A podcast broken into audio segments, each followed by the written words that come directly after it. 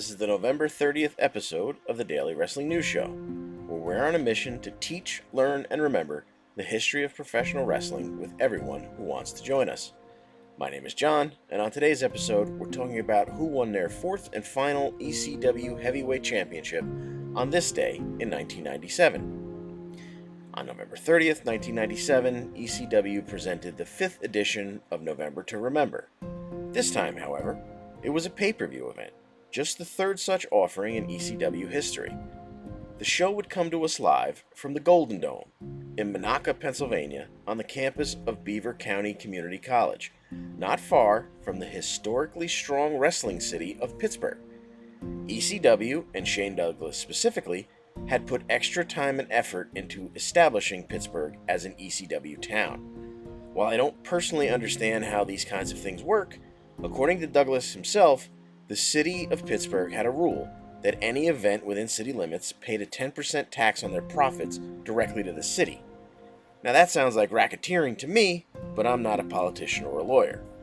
So Douglas scoured his hometown area to find the Golden Dome, a multi purpose arena roughly the same distance from the Pittsburgh airport as downtown Pittsburgh, just in the opposite direction, thus making it part of central Pennsylvania, and therefore saving ECW on that 10% fee.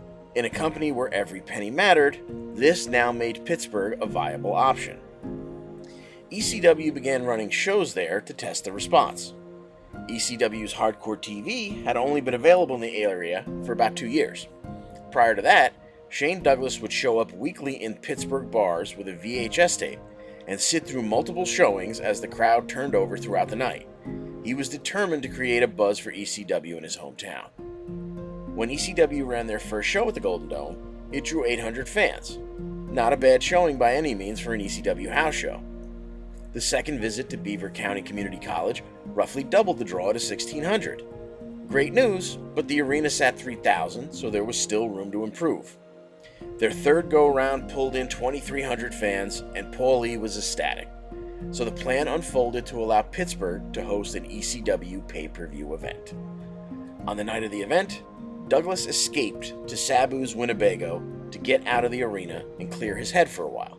Everything leading up to the event had been so hectic for Shane in his hometown, and all the extra time and appearances he put into advertising the event were behind him. Now it was time to concentrate on putting on a performance worthy of all the effort.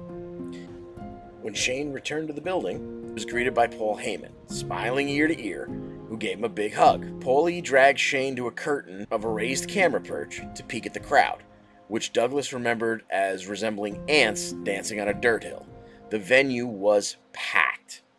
The 3,000 seat arena was a sellout and then some. For legal reasons, the attendance is recorded as a little over 4,600, the building's standing room only legal limit. But according to Douglas, there were well over 5,000 people crammed in. Then Shane and Paul were approached by Ronnie Lang, the head of Atlas Security, who said, We've got a problem. Lang took them to the side door of the arena, and they witnessed the back half of a line that was wrapping around the building. Had ECW anticipated this amount of attention, Shane's connection with the school could have easily arranged for an amphitheater to be set up with a closed circuit feed, and at least appease some of the extra fans with a 5 or $10 viewing option but ECW simply didn't have the infrastructure to devote to these kinds of things, so they would be turning away hundreds of people on that evening. Business was about to pick up in any Pittsburgh bar airing that pay per view. But now it was time for the real business at hand. Time for Troy Allen Martin to become not just Shane Douglas, but the franchise. Bam Bam Bigelow, at the behest of Rick Rude, betrayed the triple threat and destroyed Douglas at a mid October taping of Hardcore TV. Bam Bam was a recognized world champion for the first time in his career. Outside of the ring, Shane and Bam Bam were legitimately best friends, so headlining a pay per view together over the World Heavyweight Championship was going to be a treat. And then there was the city of Pittsburgh itself, which would play a role in this match. If you've been watching wrestling long enough, you know that there are some magical wrestling cities.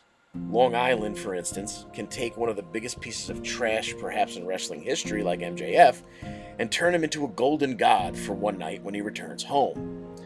And while Sasha Banks loses heartbreakers in her hometown of Boston, and The Miz can turn Cleveland against him by mentioning how happy he is to have relocated to Hollywood, Britt Baker could kick a puppy in Texas and get death threats one week, but if the next week's broadcast is from Pittsburgh, she'll be as babyface over as Hulkamania in 1985. Such would be the case at November to Remember. The Shane Douglas character was a stone cold heel through and through and Bam Bam's turn away from the triple threat made him a big, lovable, but dangerous babyface. On this night in Pittsburgh, however, there wasn't a snowball's chance in hell that Shane Douglas wasn't going to feel the love from the hometown crowd. Speaking of snowballs and hell, late November in Pittsburgh can be rough, and it was cold outside. But inside the Golden Dome that night, with the TV lights scorching and the nuts to butts crowd giving off their own heat, it was well over 100 degrees Fahrenheit at ringside. Bigelow, spitting in the face of tradition, allegedly demanded to be first to the ring. He's wearing a scowl this evening that makes him look like a larger version of Taz. And while he might have been the babyface the week prior in New York City, this crowd wanted nothing to do with the champion. He's pacing the ring like a caged animal. And here comes the challenger. As Joey Styles explains, He's amongst the most hated men in the industry all across the country, but he walks on water here in the Steel City. Douglas has been quoted in interviews as saying while he and Bam Bam fully intended to make this match stand on its own merit, the template they used to plan it out was Ric Flair and Vader's battle in Charlotte at Starcade 93. You're not getting Charlotte to boo Ric Flair, and you're not getting Pittsburgh to boo Shane Douglas. The opening bell rings, and there's a long moment of Douglas and Bigelow just staring each other down. A little jawing from Bam Bam, and they finally lock up. The champ shoves Douglas off and clear out of the ring to the floor. The over 100 pound weight disparity is evident. The 36 year old Bam Bam is in great shape at this point in his career, at least for a man billed at over 400 pounds for most of it. Tonight, he weighs in north of 350 but it's clear early on that his cardio is not an issue, even in this sweltering building. And the big man is leading the dance tonight. He is dominating Douglas and again tosses him to the floor as if taking out the trash. Shortly thereafter, Shane gets a little offense in and goes for his finishing belly to belly suplex. Bigelow goes absolutely nowhere and might have laughed at Shane if he wasn't so busy snarling at the crowd as they showered him with choruses of Fat Boy and later Lard ass. A little more offense out of Douglas, and he goes for a scoop slam, only to collapse under Bam Bam's girth and into a cover, and Shane is forced to kick out at two. About midway through the bout, Douglas is being picked apart. Bam Bam is growing bored and introduces a table into the festivities. He lays Douglas out and climbs the buckles. But the franchise turns the tide by yanking Bam Bam off the corner with a power bomb through the table. But Shane's upper hand doesn't last long. While Bam Bam is registering pain for the first time in the match, he manages to send Douglas to the floor yet again to get himself a breather. Douglas mounts some more offense upon his return and finally sends Bam Bam to the floor with a clothesline over the ropes. But when Shane tries to build on this momentum and jumps onto Bam Bam's shoulders for a Rana, Bigelow powers him to a stop then deposits the challenger through the nearby table. When Francine manages to get Shane back in the ring, Bam Bam immediately takes him up for a ragdoll powerbomb just like the one he used to take the title some six weeks prior. Bigelow leans into a stack cover to mercifully put an end to this, but somehow Douglas manages to kick out. Bam Bam is done playing with his food and calls for the gorilla press, which often ends with his opponent getting up close and personal with the third row of the audience. Francine frantically waves to the back for Candido and Triple Threat Pledge, Lance Storm, who have been banned from ringside. But she's willing to risk the disqualification to save the franchise from any further torture. Security stops Candido and Storm a few feet shy of the ringside area. But they get some FaceTime with Douglas nonetheless as Bam Bam sends his opponent sailing into them and security like he's trying to pick up the 5'6, 9'10 spare. When Shane makes it back to the ring, Francine decides to do something drastic. She's already on crutches from the last time she tried to get between Shane and Bam Bam, but she swings a crutch and barely gets the attention of the big man.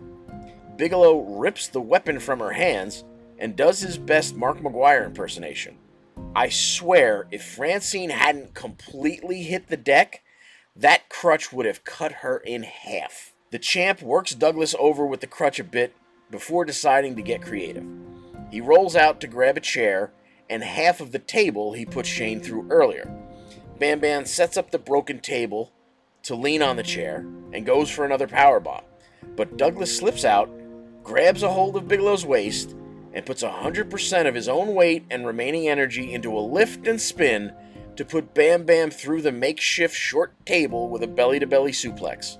John Finnegan counts the 1 2 3 and Pittsburgh erupts. The largest crowd in ECW history to that moment saw the recrowning of the franchise for what would be his final and record setting 406 day title reign. While the overall card wasn't one of the barn burners we would come to see in the next couple of years from ECW, it was by every metric a rousing success.